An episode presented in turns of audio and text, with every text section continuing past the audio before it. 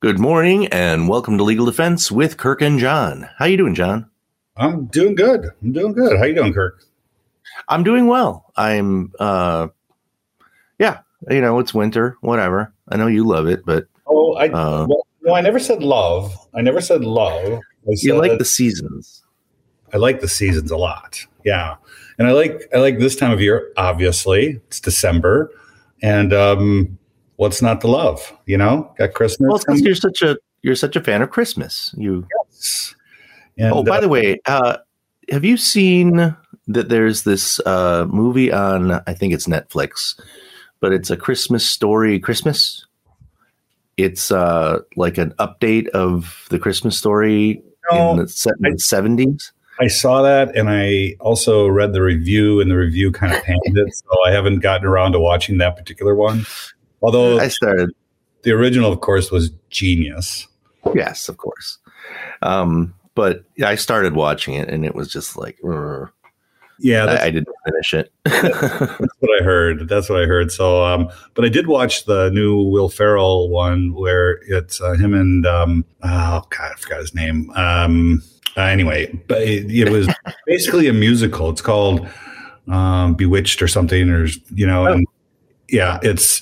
It's uh it's it's a musical. They're all, you know, I mean, it's like Will Ferrell singing. I don't know if I can get around. Wow. It. But it did have it did have some pretty witty writing. I have to I have to give him that. So yeah, well, anything with Will Ferrell I, I like. You know? But basically but basically I, I kind of, you know, I always gravitate back to Hallmark, you know. It's completely predictable, of course. And um, you know, moving back to their hometown. And uh, yeah, you know what I admire about you, um, Sir John, is that you are not embarrassed about that. That we make fun oh. of you constantly in the office about your love of all things Hallmark. But, yeah. um, you know, good for you that you're not embarrassed by how silly those movies are. But, you know, good. There's a reason that they're so successful is because they're very comfortable. Yeah. They're comfortable. People like you. And they're just silly, but you know, God bless them. God bless. All right. Them. Hey, uh, I'm sure you've heard, but uh, Brittany Griner is home on U S soil. Wow. And um, not without controversy, because if listeners haven't uh, been following the story, there was a trade, uh, one prisoner for another, um, and also the fact that. Um, Paul Whelan, who was a former U S Marine accused of and convicted of espionage in Russia, mm-hmm. continued to be held on what many say is virtually no evidence. I shouldn't even say virtually no evidence. It's just no evidence. And um, he's been languishing in a Russian prison since twenty sixteen. Do you know what the actual, like, factual basis is for the conviction?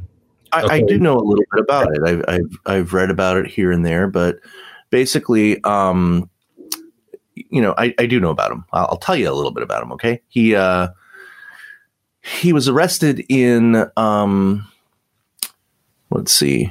Well, I might have this wrong.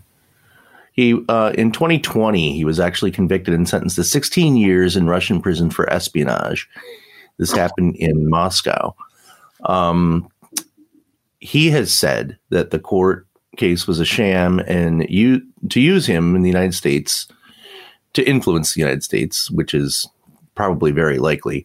Um, but the basis of it basically just had to do with the fact that he um, was there on a and had a uh, was supposed to have a diplomatic passport, but there was some something wrong with it or something like that. And they ended up uh, accusing him of being there as a spy, even though there was like no evidence of that. It was just some glitch with the way his paperwork worked out. But anyway, this is a guy who by all accounts did nothing whatsoever.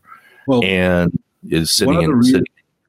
Re- one of the reasons that the Russians are um, playing this game with Griner, with him, uh, with many others, um, is because there's a lot of Russians in U S prisons and they want to play this um, exchange game and right. get people back, because it's very important, and especially in their intelligence um, communities. I'm sure you had experienced that with your time in the military, that, um, you know, it's, it's, a, it's a, it's a very um, important aspect to ensure that your agents know that you're going to get them back. Right. This is right. Like a very, very, very important thing to them.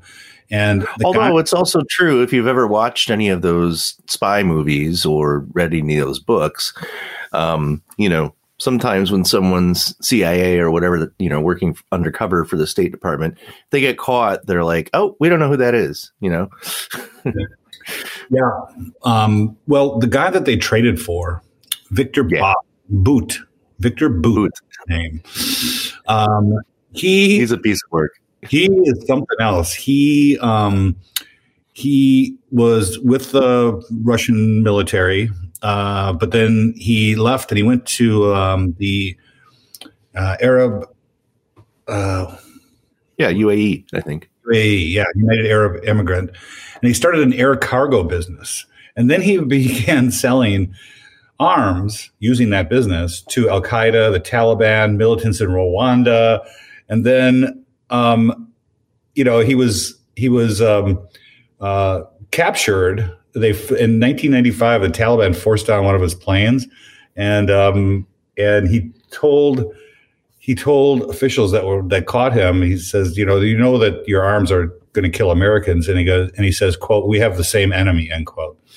So um, he was he was extradited to the in twenty ten, and he was just, he was sentenced to twenty-five years. And um, they wanted him back so bad, obviously. Yeah.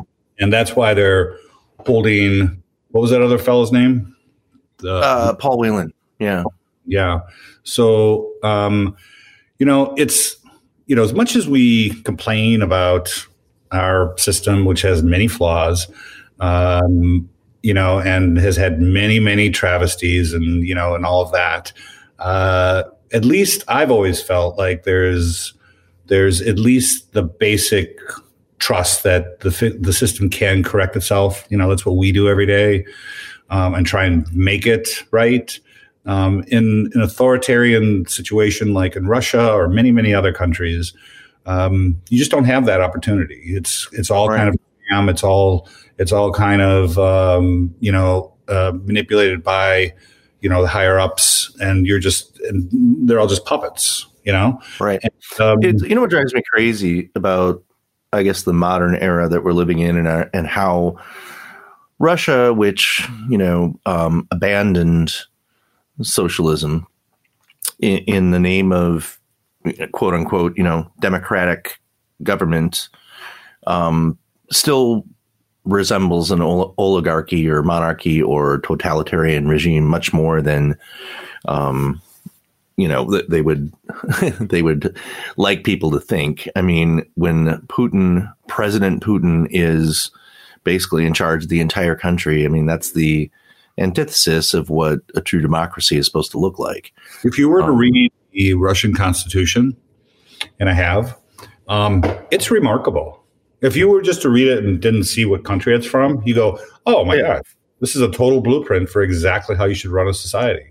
Right, know? Right. Perfect. I mean, it's absolutely fantastic, you know. And, of course, it's all just words on paper. It means nothing, you know. In fact, all constitutions are, except for Britain's, of course, which is unwritten, which I always found weird. But anyway, um, you know, so we, we have these social... Passed on by oral tradition, right? These, we, have, we have these social contracts that we boil down to written documents like the Constitution, and um, and it's all a matter of really of trust. You know, we found that out uh, during the Trump administration, that all these norms, they aren't really law. You know, it's like, right? You know, or things that we've taken for granted in the past, like the way the government normally operates, just based on. An understanding, you know, a lot of that was put to the test to see if, you know, there are, if that's really the way it goes. And I know we've talked about this before, but one thing that was very interesting about those four years is that a lot of Americans realized that there's some, the government does some things that you know, once you learn about the details of how it actually operates, it opens a lot of eyes that, you know, hey, that seems like not fair. um, right, right, right. In a lot of ways. Well, we're well, coming up on a break, my friend. So why don't you uh, refill your coffee? I'll do the same. On the other we'll right side of the break, I want to talk about um, Donald Trump's comment about throwing out the Constitution. Yeah, we might as well. Yeah, that's kind of big news. So, all right, we'll be right back after these messages. We are back with more legal defense with Kirk and John. Well, you know, when we were at the end of the first segment there, I, I mentioned that um, uh, Donald Trump had made a comment about how he wanted to, quote, throw out the Constitution. And um, right. and his basis for that was, well, since the election was stolen, obviously nothing's working, so we need to throw it out. And um, that was pretty jaw-dropping, you know? Yeah. I mean, you can't well, just go back and say, well, just kidding, or yeah, it was misunderstood, or it's being taken out of context. You know, it was pretty direct. every, single, every single officer of the United States and all, like, even state level Um, officials, whether they're judges or legislators or governors or senators or whatever, they all take an oath. And the oath isn't, you know, I swear to uphold, you know, the the, the dear leader or whatever, you know. They say an oath to uphold the Constitution. And that's what all members of the military do. You know, they're not swearing allegiance to the president or anything like that.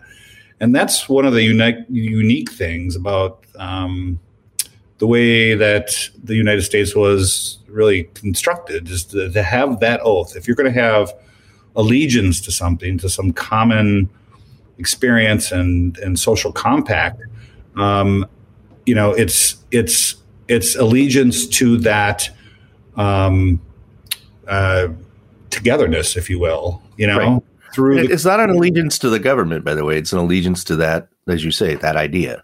Right, the- and. Um, You know, and that's why I always kind of pause when people do the Pledge of Allegiance, because it's really, you know, well, I pledge allegiance to the flag. Well, should we pledge allegiance to, you know, I mean, yeah, the flag's a representative thing, but it's really the Constitution and the idea of togetherness, which I guess kind of circles back to the flag as, as a symbol. It does. It's a symbol. Yeah. Yeah. You know, but, and uh, it, hey, look, every every single country that has any sense of national identity does the same thing, and it's not necessarily a bad thing. Um, but it can be, you know, in certain circumstances. I mean, look at how, you know, in North Korea, how in a probably the most closed society that exists on the planet, um, you know, has this, they do have an allegiance to an actual person.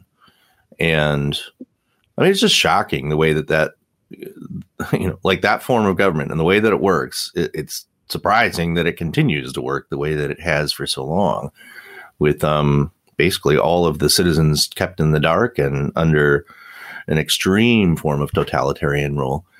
Um, yeah, that's it's. Um, I actually just read an article about how desperate he is for um, funds to, you know, keep his military going, and in fact, he's looking for U S dollars.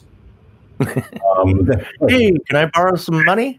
Or some nuclear weapons? Hmm, let's see. Don't worry, I won't do anything with them.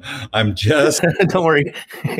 It's all for the good of our citizens. Yes. And, you know. and nuclear defense. Um, hey, I saw something really both interesting and shocking. Um, and it's not new. It's something that's been going around for a while. But there is a a graphic. It's a fourteen-minute video that shows every nuclear weapon that's been detonated over the course of history and where it happened. And it's like a time lapse thing. And, you know, there's been over two thousand one hundred nuclear detonations. Is that and right? Yeah. Oh, since, you know, since Trin- uh, the Trinity test in, in uh, the desert in New Mexico. And it just kind of goes through in a time lapse fashion where um, you see these little explosions all over the planet, and you see the proliferation that occurs, and it's just shocking to see that there's been so many. Well, now it's not supposed to be happening anymore. I mean, the United States stopped doing that quite some time ago, and all the most recent uh, nuclear detonations have been in North Korea. Uh, although I will say that even after the nuclear test ban uh, treaty and so on, uh, France and China and India and Pakistan continued um, doing most of the nuclear testing after the United States ceased that. But it, you should look it up. It's it's. I think if you just type in "see every nuclear explosion in history," it, this this graphic thing will come up. And like I said, it's fourteen minutes, and it's fourteen minutes of just like eye-opening shock that wow. you, you you literally see twenty-one hundred um, you know blips on the map, and each one of those was a release of radiation into the atmosphere. You know, there was this uh, bomb that r- Russia.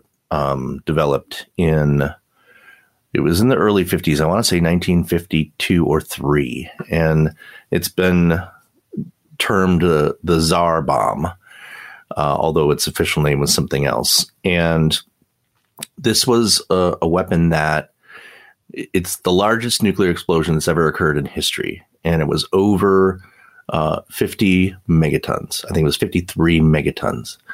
And how does that... How does that compare? Because everybody compares it to Hiroshima. So how many- it, it is, uh, I think it's safe to say, over uh, five thousand times uh, more powerful. Okay. So um, it, it is such a dangerous weapon. It's only been used once in, in a test in, um, I think it was in the Bering Sea.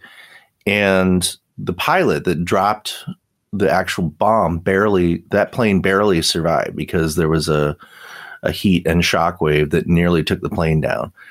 Um, but they never, no one's ever dared to explode it since then. And, uh, but just kind of shock. And you can see it in this video. It's like, you can see when the, cause, cause each little blip is proportional in size to the size of the explosion. And in nineteen fifty-three, you see this huge, you know, thing that was like massively um, uh, a terrible thing. But anyway, uh, wow, that was a sidetrack. How did I? Oh, yeah. So let's get back to the news. I saw a fascinating story that I thought was fascinating um, about a gentleman who's currently in Red Granite Correctional Institution in Wisconsin, um, who is serving time for burglary, armed robbery, and abduction. Excuse me. His name is Martel Rogers. And he started, while in prison, he started a real estate investment group called First Family Real Estate Realty Investment Group, L L C. And they're renovating, they're buying and renovating small residential properties in Milwaukee, Central City. Uh, and, and, You know, there Milwaukee has some serious problems in terms of evictions. I don't know if you ever saw that um, book, Evictions, is by this guy from Princeton who studied Milwaukee as like the eviction capital of the of the country. And um, uh, that we have all these kind of dilapidated homes, which, you know, I um, quite often am, drive through some of these areas and I see them firsthand. And um, it's, it's uh, of course, uh, you know, fifty, sixty, seventy, one hundred years of, of of of government policy that concentrated these areas through redlining uh, into into kind of these, you know, um, downtrodden areas. So anyway, so a lot of these homes become abandoned, and then the city takes them over, and then they sell them at sheriff's auctions. And so you can pick one up for, you know, literally a few thousand dollars. Um, and so he bought a bunch of these, uh, and, and at least four for now. And, um, it was just fascinating to me that somebody in prison, number one, has some business sense, you know, kind of turn his life around and fly right. And number two, that, um, that there wasn't any like, um, prohibition against a felon for one, but also, Um, just an actual incarcerated person actually purchasing one of these one of these properties. And because, and I say that because there has been a concerted effort to create obstacles for people with felonies. Um, yes. It's, it's it's commonly known as the civil death penalty. You know, it's like, right. oh, you have a felony. Well, we're not going to lend you money. We're not going to do this. We're not going to, you know, you can't live here. You, you know, and you, we can't, you know, you got to check the box on your employment application. You know, it's um um it's it's uh it's it's a real problem. You know, and you can't vote. And right. And I think that, you know, for all the efforts that we make to right the system, and and and we should keep doing those, some attention, more attention, I think, should be shown on the um, the effects, the after effects of of having a felony, you know, or you know, that's a great transition into what I want to talk about more after the break. But you know what? We got to take a break. So okay, can't wait. We'll, we'll be right back. Welcome back. Hope you're enjoying the show so far. Uh, John, before the break, you were talking about these, the um, collateral consequences. This is another way that we word these things, the things that happen when somebody has a felony. And this fellow who's at Red Granite that appears to be running a successful business venture. Um, you know, I agree with you wholeheartedly that it, it's just so ironic, and I think contradictory, that we have a system that purports to um, punish people in a in a way that is very uh, un, well understood. You know, before what has been known as truth in sentencing in Wisconsin, there were there were a lot more variables as to what would happen in a person's sentence, and there was a legislative effort, and I think a you know a societal cultural effort to have a, a definitive sentence at the time of sentencing, so people would know exactly what's going to happen. And it was at the time it was. Um, touted as a way to give uh, victims of a crime some sense of finality and uh, knowing exactly what would happen, but also for a defendant to know exactly how long an accused, per- you know, a convicted person to know exactly how long they got to do and what they got to do.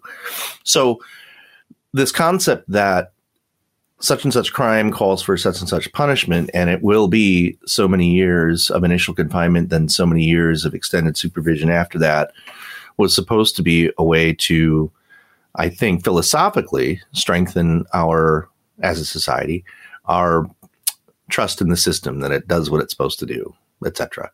But it's also, there's a component of that also that one receives a sentence and serves it. And when they're done with it, they're no longer serving that sentence. That's why it ends at a certain point in most cases, almost all cases. Right. And it, we don't do enough. And I will I will tell you this, John, you know this. There have been efforts on both sides of the aisle. It's not just uh, progressive people that have uh, tried to address this issue, because it comes down to an economic problem. The more people we incarcerate, and we know that that's something that is out of control. It continues to be out of control. And we, we every time we try and find solutions to alleviate or reduce the number of people that are perhaps needlessly incarcerated. Uh, you know, there's kickback because of elections, political things, stuff like that.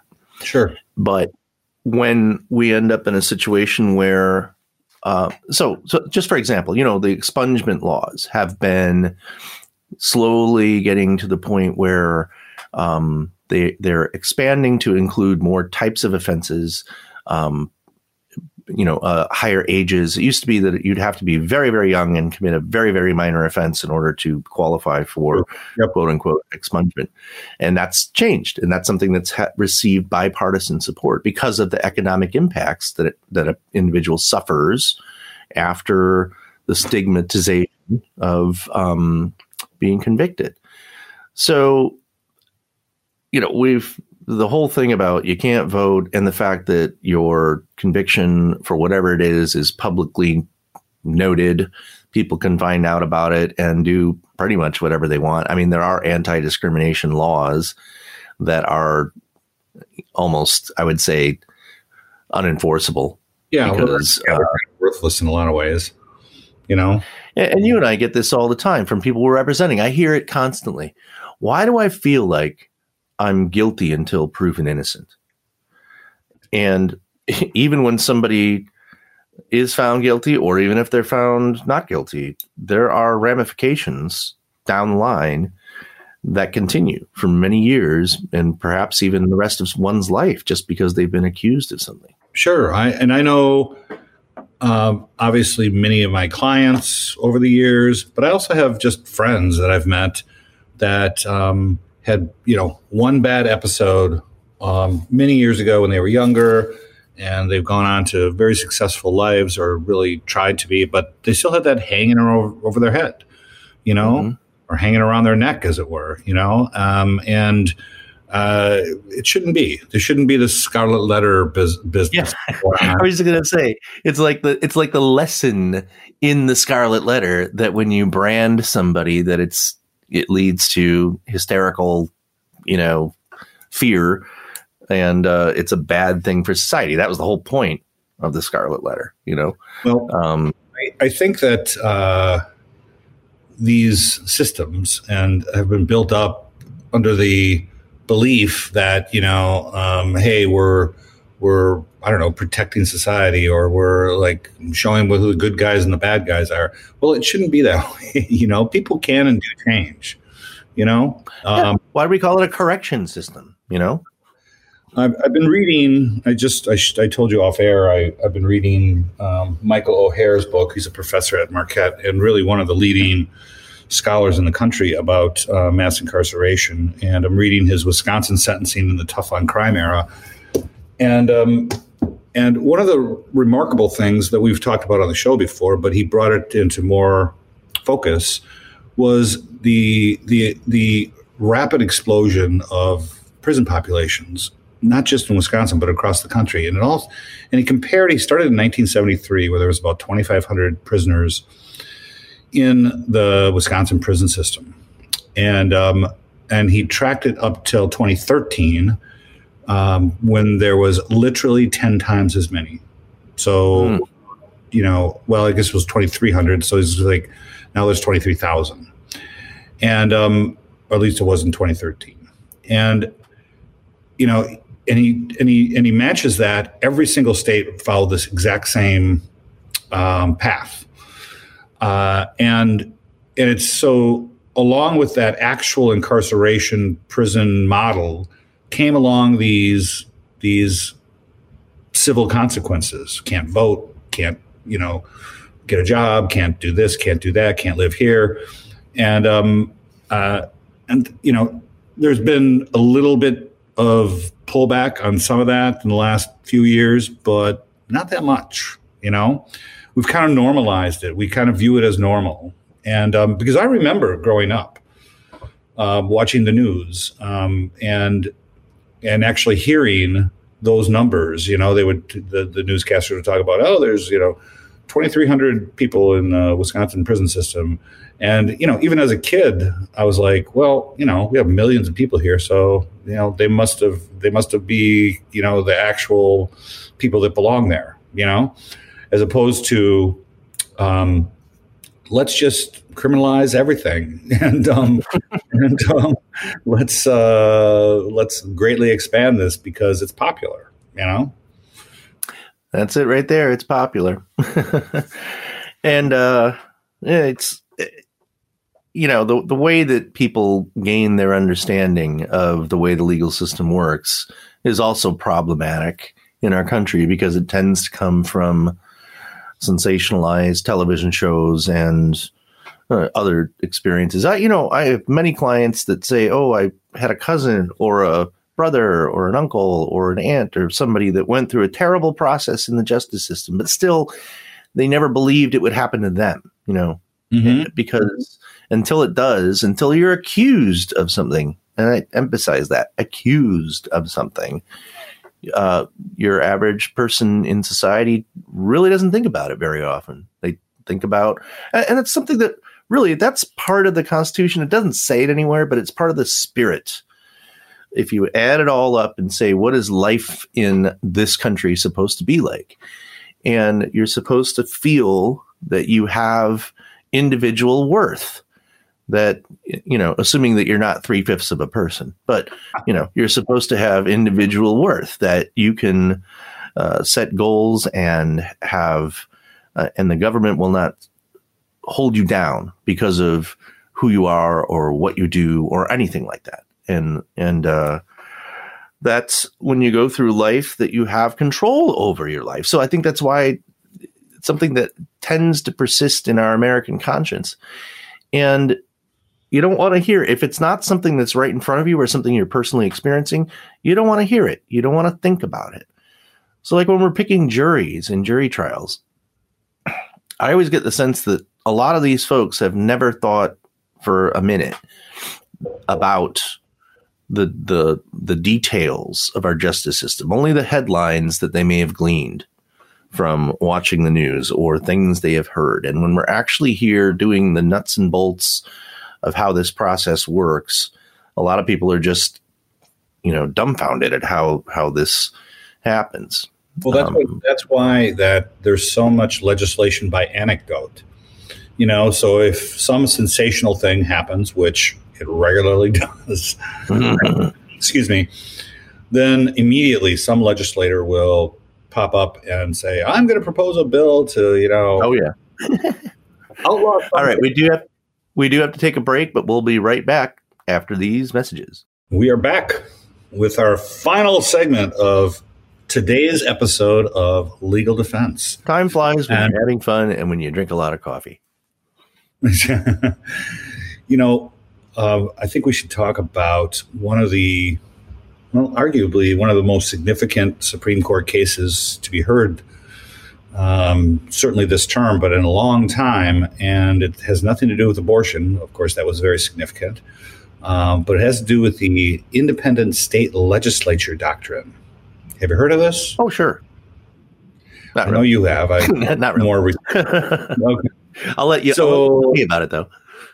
Well, it's it's it's essentially this. This case came out of North Carolina, and um, the the Republican legislature developed some maps for congressional lines after the census, and which you know you're wont to do. Every state does that because some states contract and some expand with population. So the number of um, uh, congressional positions can either get larger or get smaller. For example, New York lost one, you know, and I think we lost one maybe in twenty ten. I can't remember. But um, in any event, they they developed these maps and they were thrown out by their state Supreme Court as excessive political gerrymandering. And it wasn't like racial problems. Uh, it was just it was politically obviously politically motivated. So they went back, they redrew them, went back up to the, their Supreme Court, and they said, no, this this violates the state constitution. So they've brought this to the U S Supreme Court, which um, shockingly took the case under the theory that in the Constitution, it says that the state legislatures will determine, you know, the time, place, and manner of the elections for Congress. All right. So their theory is, is that because this is an inherent power of the legislatures alone, and that no Supreme Court, no state Supreme Court can um, be involved in that process at all. They have no review of that. That's their theory. And um, I will tell you that it's it's a it's a fringe theory that suddenly is in front of the Supreme Court.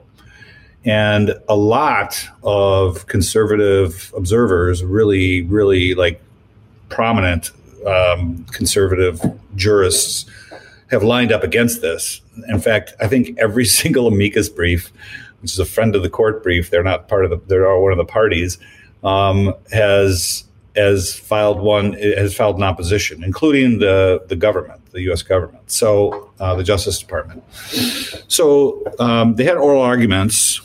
Um, just last week, and uh, it's it's kind of remarkable. And this reminds me, as a young lawyer, how I've watched intellectual dishonesty among judges, especially in the appellate um, level, uh, to take whatever result they want and then reverse engineer under some justification um, the the path to get there, instead of you know. saying, what are we even doing here? Why is this case even here? you know? Um, and that's that's what I feel is going on here after reading up on the oral arguments. So I don't know where this is going, but there was clearly some of the justices that were um, actually entertaining this idea. So, wow. so I, you know, I think it would be an absolute, just an unbelievable mess if if this was somehow adopted as, you know, legitimate. Well, and it, it would be I mean, another uh, political the, and, oh. and uh, societal planting of seeds that could result in the collapse of uh, the union. I mean, it's happened before for various reasons. And you do that kind of thing, and there's no what if you t- read it to say that states can do elections any way they wish, uh, whenever they want and however they want, which makes literally no sense when you're talking about um, people that are going to be in part of the federal Congress or, or any sort of position that um, relates to. What about the basic uh, protection of voter rights, you know, voting freedom, individual freedoms?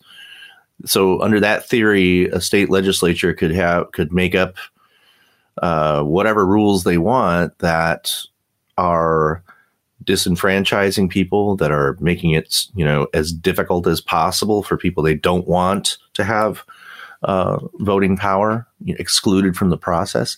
And there's no re- there's no judicial review of any of that. That's well, it goes back to, you know, post-Civil War. Um, Poll taxes, literacy, literacy tests, grandfather clauses, you know, things yep. like that. Yeah, because the idea of a literacy test, which you'll find that nowhere in the Constitution that that should be allowed, except under that theory that states can, you know, make their own local rules for whatever reason. And that's why the expansion of, you know, what it actually means to have civil liberties was sharply focused during that time period. Yeah. So I don't know. That was just a remarkable case. I don't know how it's going to come out, but there's a bunch of remarkable cases coming this term. And uh, um, with this supermajority, you know, I mean, it's like uh, anything can happen. Well, let's talk about you know? our state Supreme Court, because big news. You have an interesting right now. Big news that uh, came out a couple, what, I guess a week ago. Uh, Jennifer Doro, circuit court judge in Waukesha County, who just presided mm-hmm. over the Darrell, uh, you know, the Waukesha parade case. And, and by the way, we all can agree that she handled herself as well as she could under the circumstances. And she got a lot of public praise for that. Well, I think it, I think that after she delivered the whopping, you know, seven consecutive life sentences or whatever it was, there was a standing ovation in the courtroom. So uh, there was there were rumors that people within her inner circle were going to encourage her to run for Supreme Court. And I guess she mulled it over and decided that she would, hot on the heels of that well, case. I, I have a theory that that was always in the back of her mind. And don't forget, she's the chief judge. Yes. So um, uh, that That case was originally assigned to another judge, and then they substituted on him mm-hmm. uh, when he, he had lawyers. And um, and then she's the one that makes the determination. So she decided to take Assigned it to herself. So it's, I, I, it's my theory that she purposely wanted that case because she wanted to run. And you'll notice the timing that that case concluded um, with the sentencing. Uh, I, I don't know, a week, maybe two weeks before the deadline to file for the Supreme Court. And you can mm-hmm. start distributing your nomination papers on December first. Very so, interesting observation. I don't know. I don't know. That's just utter speculation. But I can tell you that um, she is going to be hard to beat with all that publicity. Holy cow. Well, Kelly's going to run again. So... They might yeah. chew each other up. Who knows? I, I, I don't know. I have a feeling he's going to bow out. Yeah, because I, how do you how do you um, compete get, compete against somebody who's gotten literally international um, publicity and uh, pretty positive publicity? You know, right? right. Um, and you know, so uh, it's. it's it's going to be hard to see how this comes out any other way, but that'll be that'll be a very happening to me, by the way, where uh, somebody who's a judge now is somebody that I knew when that person was a brand new lawyer, and and I already had some experience under my belt and had done trials. In fact, uh, I think I'm right about this. I'd have to ask her, but I think Judge Doro's very first trial that she ever did was against me um, when she was in the D A's office. Um, really? Yep. Keeps happening. People that were, you know, baby lawyers in the D A's office that I went up against years and years ago. Now they're like on the Supreme Court or whatever, you know. So, and I've been doing what I've been doing all along. So, you know, did you win or lose? Uh, I believe I lost. Uh, if, okay. I'd have to ask her, but um, I think I did. That sounds about right. Uh, because the ones in Waukesha that I've won stand out for various reasons. And like most good lawyers, I've lost a few too. You know, it happens. Well, I tried a case against Dan Kelly. Ah. And, and here's why, is because Dan was at Reinhardt, which is a large civil firm. But there was this program in the D A's office where they would... Um, in fact, the the firms would would want their litigators to go spend some time at the D A's office strictly to get experience, because it's so rare that civil cases go to trial. So I show up and, you know, it's a misdemeanor. And so in misdemeanor court in Milwaukee County, you never know which D A is going to be handling it, because it's like, you know, it's sort of a depends on who got hired that week. That's the guy. That's the so guy who's do it. Never met before. I was like, oh, okay. And I knew he wasn't a D A because, um, oh, we have to take a break. Well, anyways, I'll finish that story next week. All right. Thanks for tuning in, everybody. You can tune in next week as you can every week right here on thirteen thirty and one oh one point five W H B L. This has been Legal Defense with Kirk and John. Have a great weekend. Have a great one.